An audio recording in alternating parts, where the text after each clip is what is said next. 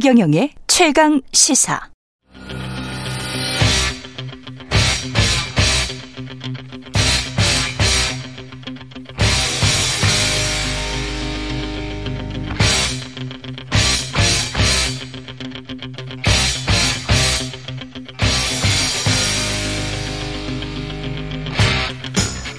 네, 답답한 정치 이슈를 팍팍 때려보는 시간 정치 펀치 정청래 민주당 최고위원 나오셨습니다. 안녕하십니까? 네, 안녕하지 못합니다. 정청래입니다. 예.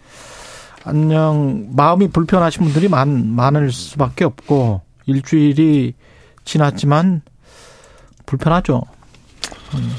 그 어제 행안위에서 어, 용산구청장이 나와서 신조를 냈어요. 마음의 책임이라고. 예. 마음의 빚이라는 얘기를 많이 들어봤는데 마음의 음. 책임 음, 이렇게 하는데 저는 마음이 아픕니다. 네, 네, 마음이 아프죠. 그 책임은 지금 아까 윤상현 의원은 어 그래도 이상민 장관은 스스로 사의를 표명하는 게 낫지 않겠느냐 이게 이제 국민의힘 쪽에 기류가 일부 있는 것 같아요. 어떻게 보세요? 저는 경질, 교체, 사의 네. 저는 다 적절하지 않다고 보고요. 음. 파면해야 된다. 파면해야 된다. 네. 파면을 한다는 것은 잘못했으니까 중징계를 한다 이런 뜻이거든요. 그렇죠. 그래서 경찰청장 이상민 행안부 장관은 우선 1단계 조치로 파면 조치해라. 그걸 제가 얘기했죠. 파면하면 퇴직금도 안 나오죠. 뭐 그거는 뭐 나중 네. 일이고 예. 어쨌든 지금 어제 대통령께서도 뭐 경찰을 엄청 질책을 했어요. 음. 뭐 물끄러미 뭐 쳐다보면 봤다. 4시간 동안. 물끄러미라는 말은 맞는데 쳐다만 봤다. 이것도 사실이 아닙니다. 쳐다봤으면 안전 경찰 요원들을 배치했겠죠. 예. 그러니까 쳐다보지도 않았어요. 음. 그렇게 되고요. 대통령은 마치 예, 제가 이렇게 얘기했어요. 외국 대통령 같다. 외국인도 음. 희생이 많이 됐지 않습니까? 그래서 외국 그렇죠. 대통령이 한국을 대해서 원망하거나 질책하거나 하는 듯한 어제도 그게 뭡니까? 본인 책임은 없습니까? 나부터 책임을 통감한다. 이렇게 말하고 누구를 질책하든지 음. 책임 추궁을 하든가. 근데 그게 없어요.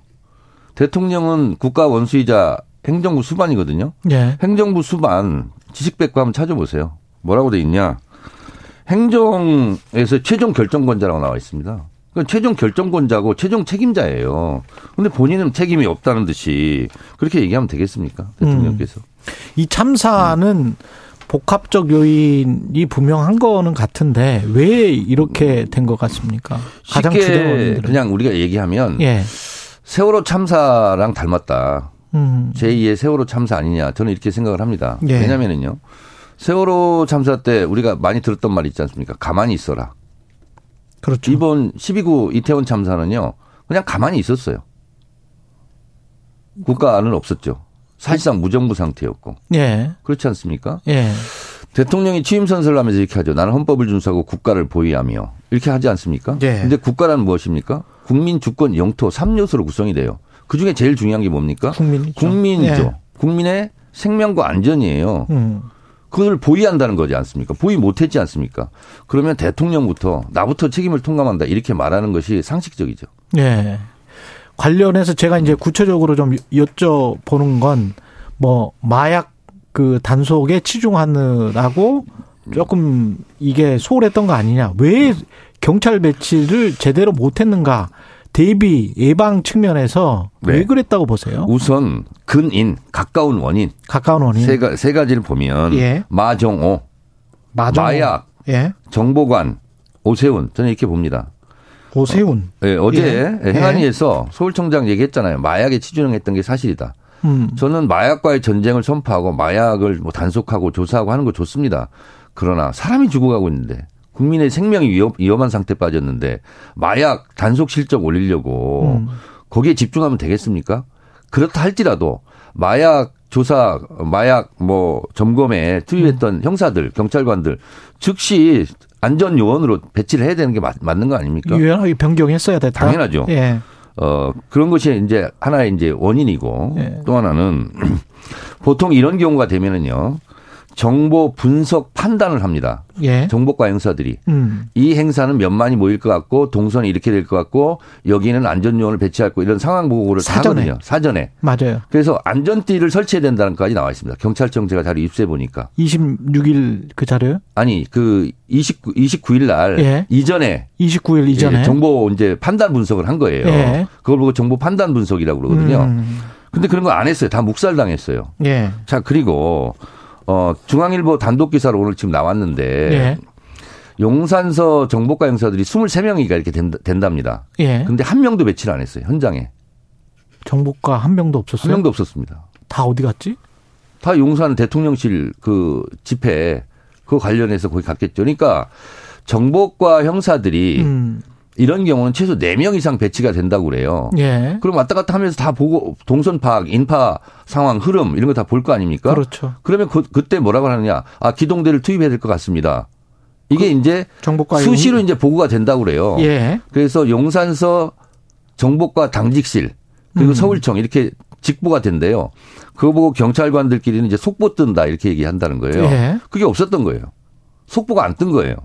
그러니까 인파, 이 동선, 이 흐름을 누가 쳐다보고 있는 사람이 없었던 거예요. 그러면 이런 일이 있을 수 있습니까? 그 대통령실 앞에서 집회가 있었는데 그쪽에 다 경찰서장이랑 다 거기가 다, 다 있었던 거잖아요. 음. 9시, 9시 정도에 끝났다고 그러고. 그렇죠. 거기에 제가 또 경찰청 자리를 입수해 보니까 16개 기동대가 거기 있었습니다. 근데 대통령실과 이태원 참사 현장 있잖아요. 네. 거기가 한 1.5km 안팎이라는 그러니까요. 거예요. 그러면 정보과 형사들이 예. 거기서 현, 현장 상황을 파악하고 소위 말하는 속보를 띄우고 음. 이거 지금 사람들이 많이 몰려들고 있습니다. 위험합니다. 기동대 투입해 주세요. 그거 했으면 기동대 투입했으면 이런 일이 안 벌어지죠. 그러니까 있을 수 없고 믿기지 않는 참사인 거예요, 지금. 음. 그러니까 정부는 없었다, 국가는 없었다 제가 얘기하는 겁니다. 그 112에서 계속 그 그런 신고 뭐 숨 막힐 것 같다 이런 신고가 온 게 6시 30 몇 분부터인데 34분부터. 그렇죠. 그리고 8시에는 뭐 집중적으로 왔었잖아요. 네네. 그러면 지금 용산에서 집회가 끝난 시간 9시라고 할지라도 대응을 할 수가 있었네요. 그러니까 10시 15분쯤에 대통령실 있잖아요. 네. 시대 막는 것까지 좋았다 이거예요. 네.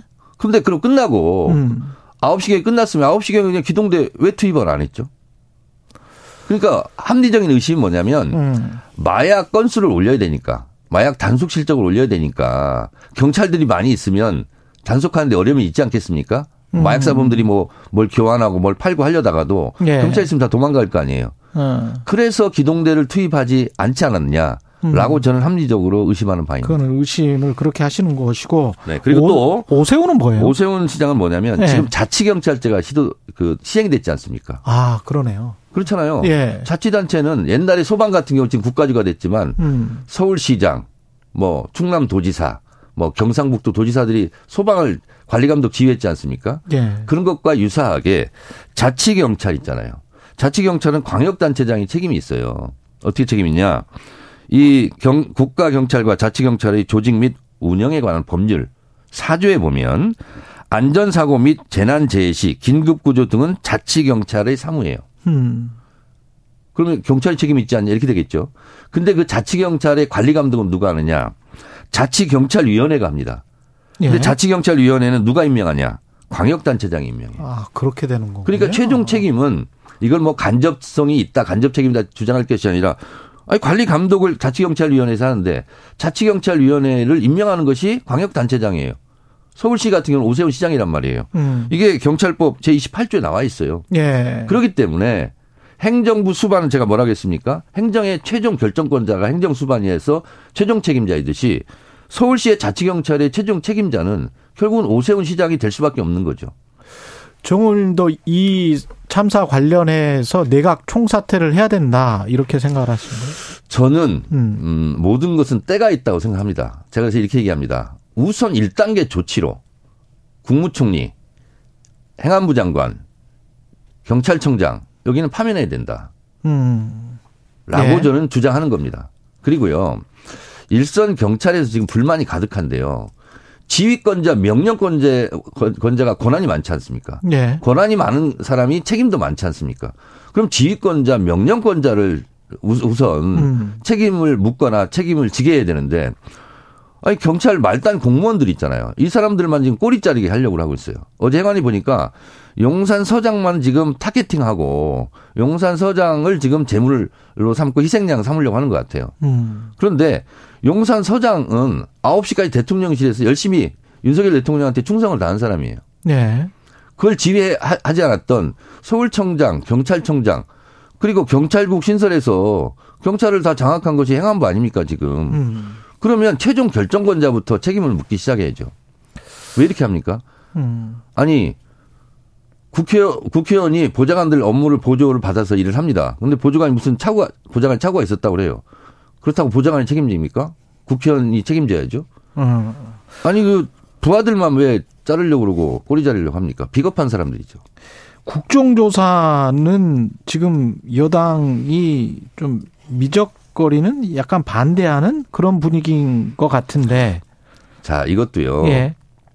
처음에 참사가 났을 때 대통령을 비롯해서 정부 여당에서 뭐라 하겠습니까?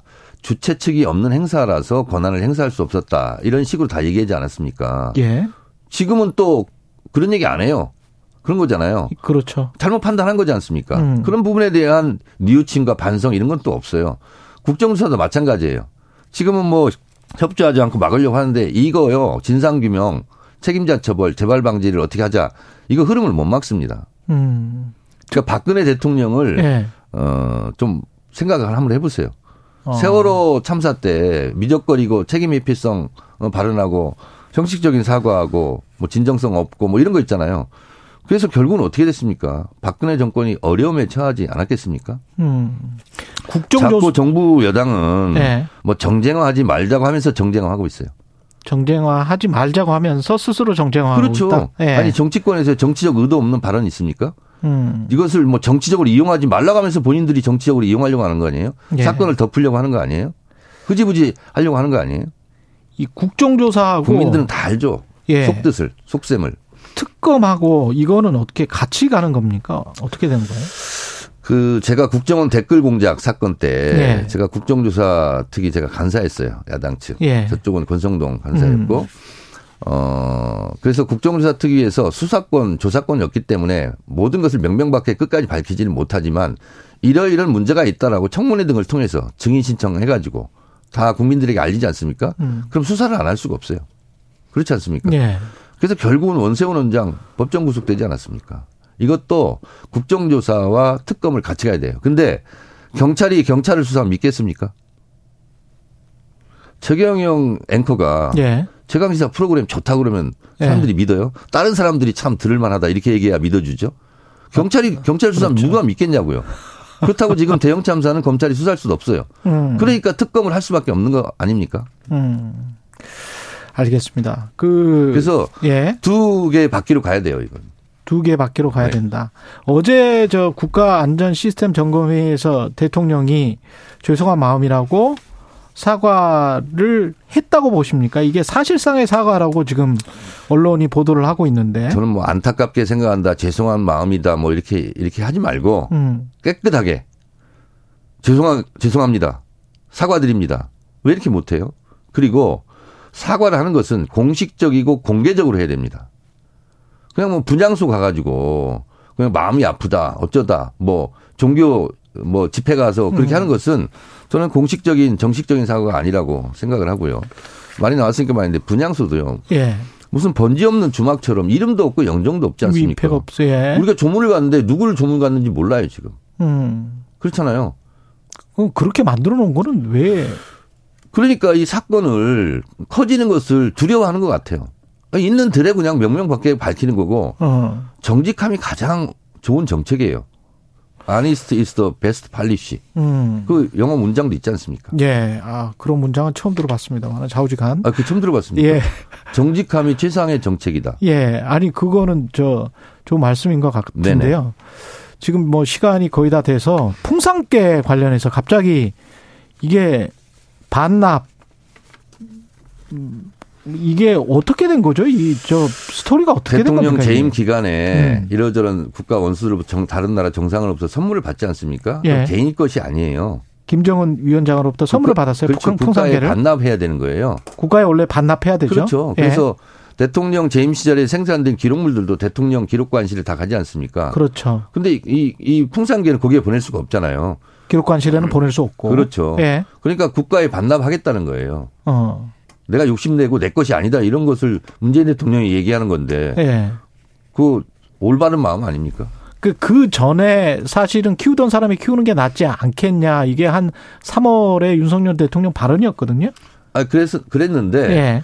그러려면 위탁을 받아야 되는데 네. 문재인 대통령은 기관이 아니라 개인이잖아요. 음. 위탁 기관이 안 되는 거예요. 위탁 기관이 안 된다. 야, 그러니까 이거를 그러면 시행령을. 다른 기관에서 네. 맡겨서 기르는 게 좋겠다. 이렇게 하는 거죠. 뭐 시행령을 바꿔서 키울 수 있게 시행령을 바꿔서 하려고 그랬는데 네. 그게 지금 시행령이 결정이 안 됐답니다. 결정이 그러니까 안 됐다. 지금 그런 상태니까 음. 그럼 시행령을 정부 여당에서 빨리 만들어서 주든가. 음. 아니면은 거예요. 반납할 수밖에 없다. 아 그렇지 않습니까? 예. 여기까지 듣겠습니다. 정치펀치 정청래 민주당 최고위원이었습니다. 고맙습니다. 네, 고맙습니다.